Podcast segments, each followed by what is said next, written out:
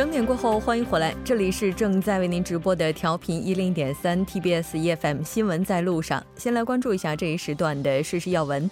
韩国青瓦台发言人金义谦表示，文在寅总统于二十九日下午批准了关于为查明非法回帖造假事件相关真相的特别检察官任命相关法律。特检法是经过长官、国务总理、总统的裁决后公布的，从公布之日起即正式生效。韩国统一部有关人士二十九日表示，韩方当天向北韩方通报出席六月一日南北韩高级别会谈的韩方代表团名单，期待双方通过此次会谈更加迅速、系统地落实南北韩领导人上月签署的板门店宣言。在此次会谈上，双方有望就磋商离散家属团聚问题的红十字会会谈，讨论南北韩共同参加八月份亚运会的体育会谈。南北韩将军级别军事会谈等具体日程进行磋商，并讨论合办“六幺五”宣言纪念活动，在开城设立联络事务所等事宜。今天下午四点十七分左右，大田市外东三栋韩华大田工厂发生爆炸。截至目前，事故已经导致两名工人死亡，五人全身受伤。目前伤者已经被移送至医院。消防当局表示，是固体燃料充电过程当中发生了这起事故。根据中国之声新闻和报纸摘要报道，中国科学院第十九次院士大会、中国工程院第十四次院士大会昨天上午在中国人民大会堂隆重开幕。中国国家主席习近平出席会议并发表重要讲话，他强调。中国要强盛、要复兴，就一定要大力发展科学技术，努力成为世界主要科技中心和创新高地，努力建设世界科技强国。好的，以上就是这一时段的实时要闻。接下来的一个小时将为您带来财经风向标、新闻放大镜以及新闻中的历史。稍后是广告时间，广告过后马上回来。好了，欢迎回来。接下来马上为您带来财经风向标。首先连线特邀嘉宾杨帆，杨帆你好，吴真你好，大家好，很高兴和您一起来了解本周的财经信息。那今天您为大家带来的是什么呢？嗯，随着这个朝鲜半岛局势的缓解，哈，其实这个朝鲜就韩国和朝鲜之间的这个经济合作的议题呢，也都陆续陆续的在往日程上提。但虽然说官方的这个合作步伐呢，还要跟着。后边的这个后续的一些谈判的进展来进行。不过，据说这个韩国的这个观光旅游局和这个韩国政府一些地方政府呢，已经开始加紧开发这个韩朝非军事区的一些旅游产品，目的就是为了能够吸引更多的国外游客，然后振兴这个边疆的这个边境的一个经济状况。嗯，是的。刚刚在我们的实时要闻当中也提到了，接下来在周五的时候，南北韩会进行高级别会谈，那也会就经济方面的合作进行进一步的磋商。这次的话，就景区开发而言，将会就哪些景点进行比较着重的开发呢？呃，韩国的这个旅游发展局和江原道政府呢，其实在二十八号就基本上邀请了，呃，几个社经营这个入境游业务的旅行社和一些在线的旅行社，组成了一个叫这个旅游策划师的一个团，大概有五十多个人组构成。那主要去的就是这个铁原郡附近的这个非军事区，进行了一个叫旅游的考察。那说考察团主要是对这个铁原郡。附近的这个孤石亭景区的为中心的一个叫第二地道和这个和平瞭望台，然后还有这个月景里站，还有丹顶鹤馆，还有劳动党旧址，还有非军事区生态和平公园，还有胜利瞭望台这样一个至少七个以上的景景点，这个团五十人组成的这个策划团呢，就进行了一次这个采景和采线的一个活动。嗯。而且听说接下来这个开发也可能会进行捆绑式的操作哈，那如果要是这样的话，可能会给这个地区带来多大的经济效益呢？嗯，这这个韩国的旅游发展局确实是计划要捆绑整合整个江原到、华川、洋口、临提郡呃附近的这些这个景区，包括还会折合成。那个综合到这个韩流景点，还有说，比方说他之前的这个冬奥举办地的一些旅游资源，然后准备是不仅向海外的这个散客，也就是说自由行的客户，包括还有一些旅行这个团游的这些客户，会提供相应一些班车。另外，对这个团游呢，这个发展局还有政府呢，正在开发相应的一些新的这个旅游产品。那其实我们现在看到了有这样的一些评论啊，就认为韩国包括北韩的这个区域，它因为受到国际关系的影响，所以存在很多不确定的因素。那这个是不是也会给接下来的开发带来比较大的影响呢？其实，鉴于这个朝鲜、韩国和朝鲜领导人在四月二十七号签署的这个板门店宣言里面，其实他已经有提到说，决定把这个非军事区打造成为名副其实的和平地带。所以说，只是一个官方的一个口号和态度。随后的这个江原道政府就决定从五月一号开始，就把这个边境地区改称为和平地区。就是说，虽这个官方的这个态度是这样，但是毕竟说是这个呃，随着现在政可来讲还没有一个比较具体的一个这个细则，或者说跟这个相关的一些后续的一些后续的一些操作，所以说各方呢还是比较担心，包括业界和民众都还是比较担心，就是说这些谈判各方每一天发出的这些不同的表态和立场的时候，也让大家担心是不是这些不确定因素是否呢还会影响这一区域未来的一些发展情况。嗯，确实是。那所以说，接下来在开发这个区域的时候，应该说还有很多值得我们去注意的地方。对，其实之前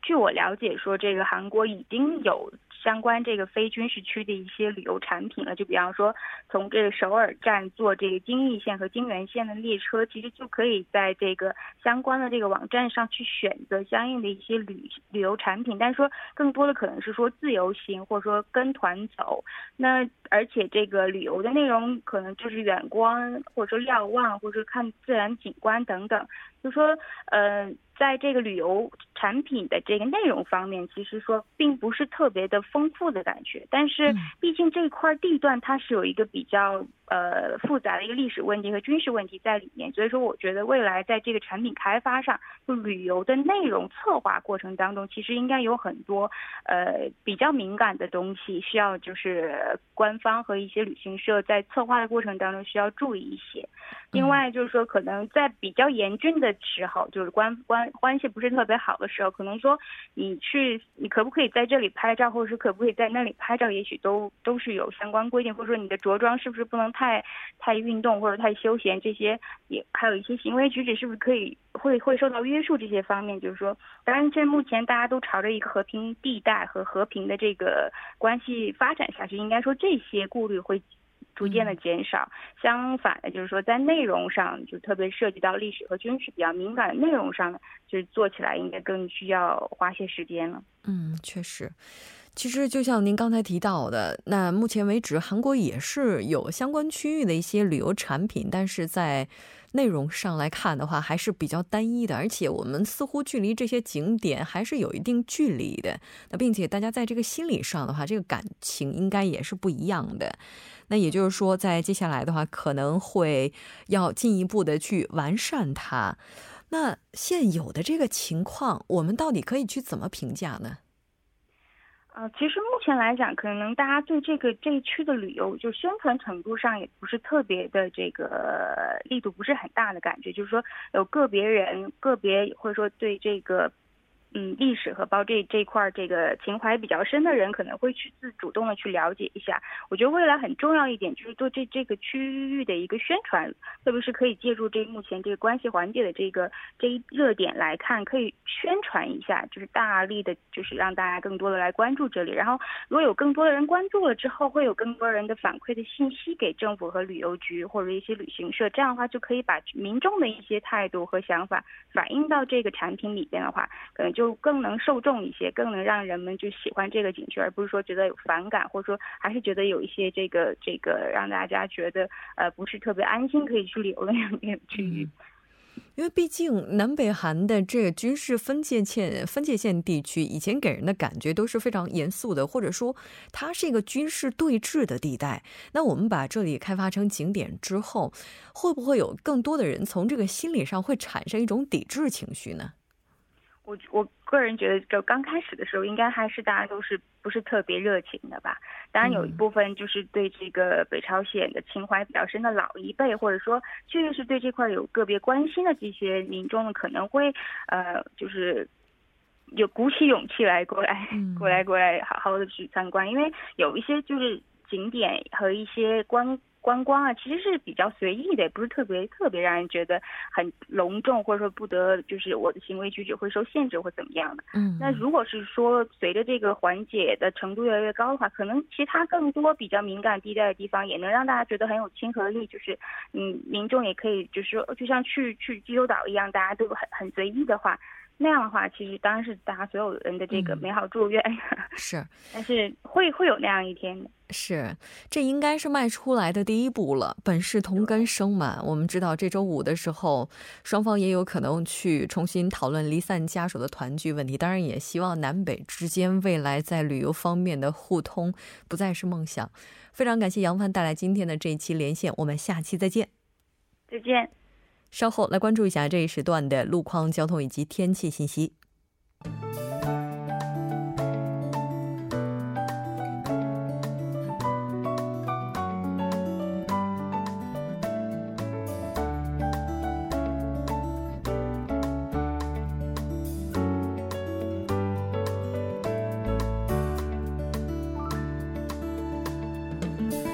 晚间七点十三分，依然受程琛为大家带来这一时段的路况及天气信息。继续来关注晚高峰时段首尔市的实时路况。第一条消息来自机场大路，从今天早间时段开始，在机场大路波山站至马古站这一路段的三车道和四车道上进行的道路施工作业呢，仍在继续，三四车道暂时无法通行，还望途经的车主们参考相应路段，小心驾驶。接下来是在果川大路果川世界至社堂站，不久之前呢，在该路段五车道上进行的道路维修施工作业已经结束，路面恢复正常。下一则路况来自江南大路江南站至教宝大厦十字路口方向。刚刚呢，在该路段三车道上发生的追尾事故，相关人员已经把事故车辆移至下行车道上进行处理，请来往的车主们参考相应路段，小心驾驶。好的，我们来继续关注天气。从明天上午开始，乌云呢将会渐渐散去，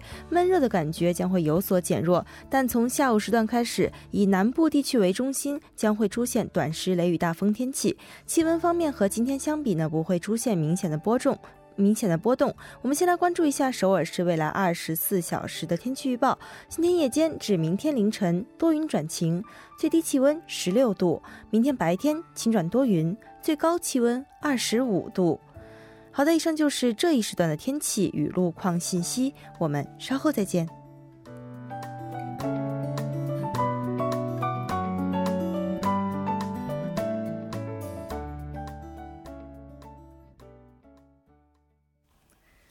好的，欢迎回来，多角度、全方位为您深入剖析韩中两国实时热点焦点。今天我们要讨论的话题是韩进集团的 “capture” 风波。当然，节目也期待您的参与。您可以发送短信到井号幺零幺三，通信费用每条为五十韩元。另外，您也可以在 YouTube 上搜索 TBS EFM，在收听 Live Streaming 的同时点击对话窗参与互动。那今天我们请到直播间的两位嘉宾呢，一位是时事评论家徐明季老师，徐老师你好。好，主持人好，听众朋友晚上好。另外一位嘉宾是来自 Tech and Law 法律事务所的黄平平法律顾问，黄顾问你好。嗯，大家好，主持人好，很高兴和两位一起来讨论咱们今天这个话题。应该说，自从韩进集团会长这个次女赵显民泼水门事件曝光以来，哈，好像。蝴蝶效应就起来了，韩进整个一家的，就是他们这个卡布事件也是接连浮出水面。先是赵显民被警方批捕，然后是他的姐姐赵显娥因为非法雇佣菲佣遭到司法机构的调查，然后就是昨天，也就是说赵赵家小姐们的母亲哈，韩进集团会长赵亮浩他的夫人，伊宇基金会理事长赵明呃李明基也是因为涉嫌殴打谩骂员工。接受首尔地方警察署的调查。到今天凌晨的时候，十五个小时的这个问讯结束之后，才这个就出来。那我们知道韩进的这个卡布奇风波哈，现在已经是吸引了太多人的关注。他到底什么时候能画上一个句号？而且，就这个事情，他能不能解决韩国现在的这些顽疾？咱们今天也是来讨论一下。首先，还是先来了解一下，就是这个韩进集团会长赵亮浩他的夫人李明基相关事件。其实这个事件呢，当然是四月这个视频曝光而引起的，对吗？但是这之前呢，这可以说是他的这个次女这个赵显明的这个泼水棉事件呢，给他勾起来的。嗯，那韩国记者很厉害啊。只要有了一点事情的话，把前后左右、过去、未来全部给你翻出来。那么这一次呢，这个所谓的这个李明基的这个事件呢是这样的，就是这也是其实过了很久了，二零一四年五月份的事情啊。那么当时呢，大概他们那个韩建集团属下的一个酒店在这个扩建工程，那么他去。看看这工程进展的怎么样，做得好不好？那么这个时候呢，大概是这些工人呢，大这个这个在施工方面，大概他有点不满意。那不满意呢，他就在那里就开始骂，又开始叫了。然后呢，就这个推推那些工人，还有呢，就是把这个。把那个这个就是那些人手上拿着的这个一些设计图呢，给他给他撒掉啊，这样等等的这个这一段事情呢，被这个视频照到以后呢，这个最近曝光。那曝光后呢，那么除了这个事件以外，那之前二零一三年的一些事情也给勾出来了。嗯，那就是说他呢，这个就是。他这个在家里的一些什么保安这些人呢，说是他们呢好像受到了跟奴隶待的一样的待遇，那么基本的工资呢没有按时发放啊，然后呢怎么又又要抬什么矿泉水啊，又要又又要什么打扫啊，什么还甚至说是还是还有洗衣服啊之外呢，他还有说是这个就是那个小狗。那个就是宠物狗，你还要管理。如果它拉屎了，你还要给它清扫。啊，之后呢，有一个人说是，这当然是到现在是一面之词。啊，但是说是这个带着小狗出去溜的时候，大概大狗想要咬这个他们家的这个小狗，那他就阻止的时候呢，这个当然这小狗被咬了一点，它也被咬了。那么他他是说。那个小狗被咬了，呢小狗的医疗费呢，花了一百多万韩币，他呢是一个钱都没给。反正是现在呢，就是这个事件这个曝光以后，我现在这个接连的接踵而至啊，一会儿是过去的事情，一会儿是现在的事情，涉及的范围现在越来越广，甚至呢，连现在现在还在查所谓的什么走私案等等的，所以事情呢，现在可以说是闹得越来越大了。嗯。刚才提到说，他对来家里的这些工作人员，就给他们的这个待遇，就是好像在对待奴隶一样。那如果按照刚才徐老师您的说法的话，那其实他好像也就是把这些警卫人员，或者说就是警务人员吧，或者说这个就是这些工作人员，当做佣人一样的去对待。对，这里除了这些人以外，他还包括他个人的这个司机。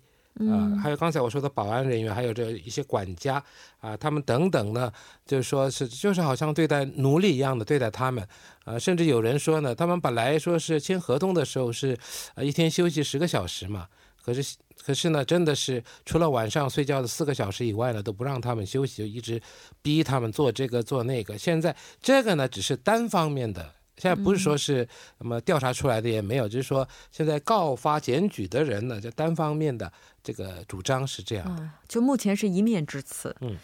虽然说李明基他从昨天开始接受了警察的调查哈，但警方也是在早些时候就已经以涉嫌施暴以及妨碍业务罪正式对他进行立案了。他早前的时候，李明基之女赵显明泼水门事件的时候呢，警方是以驳回批捕请求这样的一个结果来画上一句号，也是让不少吃瓜群众心里边有点芥蒂哈。所以很多人也都担心，你说李明基这起事件接下来是不是也会被检方驳回？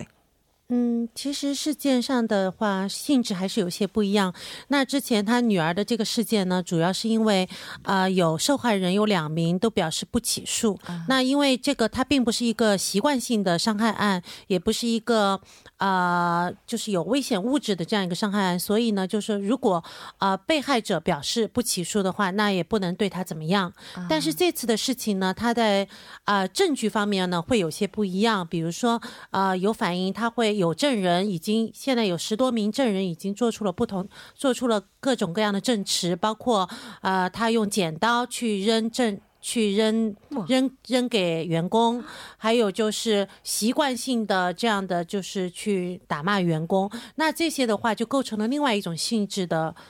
罪就是习惯性的暴力罪，还有包括特殊暴行罪。那这样的暴行罪的话呢，即使呃被害人要求不惩罚，但是法院还是会对他进行一个有期徒刑的一个宣告的。嗯，所以性质还是会有不一样。哎，我还有另外一个好奇的事情，就是赵显民这个案件是因为被害人决定不起诉。那接下来，如果李明基这个案件的话，这些受害者或者说目前的这些检举者，他们最后也在下面就私了了，说我不再起诉了，然后这案子就这么撤下来吧，有可能会撤掉吗？呃，主要是看证据，因为现在这个案子已经进入调查阶段了。那根据调查的证据来看，它是属于一般的暴行罪的话，那么要求不起诉那就没有办法。但是如如果属于特殊暴行或者是习惯性的暴行罪，甚至还有现在是业务妨害，还有伤害嫌疑这些罪加起来的话，都不是由他们双方能够私了能够解决的。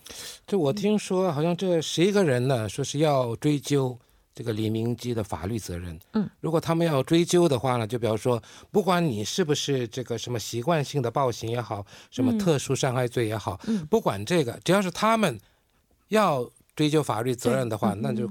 警警啊，就是检方呢会就会起诉，就会判。判就会判刑，再进行调查判刑的啊。那也就是说，这十几个人，他们如果联名就坚持的要把这个案子审到底的话，是有可能被判刑的。哎，但如果啊，像这种大财团的话，我们知道他财力是非常惊人的，逐个的去突破，然后去瓦解，那可能就会这剧本就可能会按照另外一个方向去写了。其实这个过去啊，啊有很多这种情况啊，那是不可否认的，但是。这个现在呢，情况跟过去完全不同了，而且现在这个 SNS 的威力实在是太太大了，嗯啊，所以说呢，过去呢，一般我们像遇到这种情况也是，你对方是甲，你是乙的话呢，就是怎么办呢？就是只能这个忍忍气吞声了，就是就这样。要不了了之就算了，就这样啊。但是现在的情况呢是不同以往，而且呢，如果说现在现在呢，再说这个视频也可以照，那个录音也可以录，现在就是这些，我不知道能不能作为真正的证据使用。听说这种偷录的一些好像是不能作为证据，不管怎么样，反正但是呢，事实是事实嘛，啊，所以说，呃，现在的情况不同以往了。所以说现在如果真的要。追究真的要查的话呢，就不像过去那样就可以就这样不了了之。我想一定是会查到底的。嗯，是的。还有另外一个问题，就是站在甲方的观点来看，你比如说我签了这个员工，他是我们家的警务警卫人员，或者说呃就是我们家保姆、我们家佣人，那这个时候我对他进行的一些。下达的一些指令啊什么的，我要求他提供的一些服务啊什么的，哎，这个不属于他们这个私人范畴吗？像这个的话，就就难道法律条款也会规定说，你有一些活儿是可以干的，有些活儿你是不能支持我干的？那正常来说的话，不管是劳动合同或者是劳务合同，也就是说它是签署的雇佣合同，还是一种钟点工的那种合同，那这个合同的约定上对于工作都是有范围约定的。那我们从合同的约定来看的话，它违背了这个，超出了这样的范围约定，那作为合同的一方，当事人是有权拒绝的。嗯，但是可。可能会涉及到因为害怕失去工作这样的情况，那没有没有实际上去履行这种拒绝的权利的情况是很多的。嗯嗯，就是如果说管家的话，你们家里面的事情，当然你可以指使他做。那现在呢，就问题出在什么司机和保安方面。嗯，这保安呢，就是他要就是你家庭的安全嘛，嗯，对不对？那可是呢，叫他这个就是漆那个地板，用用用个漆啊，漆地板。啊，或者是连外面的这个就树木你也要整修，这个叫造景嘛。这是园艺工作人员应该做的对对对？，所以说啊、你看你是签的是什么合同？你如果说你签的合同是保安的话，那就是保安业务跟那个相关的，你这样可以指使他，可以给他做。但是以前呢，我们其实找一个人来到我家来帮忙的话，什么事情都叫他做，是过去以来都是这样的。嗯，但是现在呢，呃，我刚才也说了，不同于以往嘛，所以说你是保安进来的，那就是保安方面的业务，其他的呢，你不能乱指使他。啊、刚才这个我们黄律师也说了，如果说我不干，我这不是我的分，我这个分内的工作。那么下个月叫你回家了，那就没有工作了，就失去工作了，所以担心这个。啊，所以说呢，就是叫我做什么就是跟着做什么，就是这样。嗯，好像除了他指使家里的司机还有保安就做一些不是分内工作的事情之外，在他们集团内部的有一些这种管航空设备的服务人员，好管服务设备的这些工作人员，也是被叫到家里边来干一些 私活儿杂活儿。其实这个不管是大企业、中小企业，就是有时候在家里什么有事情，嗯那么也叫员工来帮忙是有的嗯啊，就说看是不是是不是太过分了一些。其实这只要是有这个甲乙之间，或者是你的顶头上司也好，怎么样也好，他说我家里今天要干什么，你们能不能来帮忙？那谁说啊我不行吗？呃，都要去帮嘛。所以这个这个可以说是半强迫性的，但是呢，你也不得不去。这个社会情况就是这样子，呃，所以说我们说卡记就是，就就是甲呢，就是他这个优势地位嘛，嗯，所以说他有的时候可能会命令你，但是呢，有有有的时候呢是请你帮忙，嗯那么这个时候这个一般下面的乙方呢就不好拒绝，那只能做了，就是这样。其实我看到的情况是这样的，比如说公司里的这个上司就是请下面的员工帮自己一些个人事情的话，一般都会好声好气的，或者说是一种拜托的语气，然后最终的话，这个事情咱们是不是也得有所表示？而目前这个情况看起来的话，似乎就是用刚才的一个词来形容，就是奴隶般的去对待他们。是啊，就是说，你说这个好说嘛，嗯那好说的话呢，大家也高兴的去帮你，但是呢，在一般这个甲乙的话，就有这种关系在。事儿大了，我们半点过后继续讨论这个话题。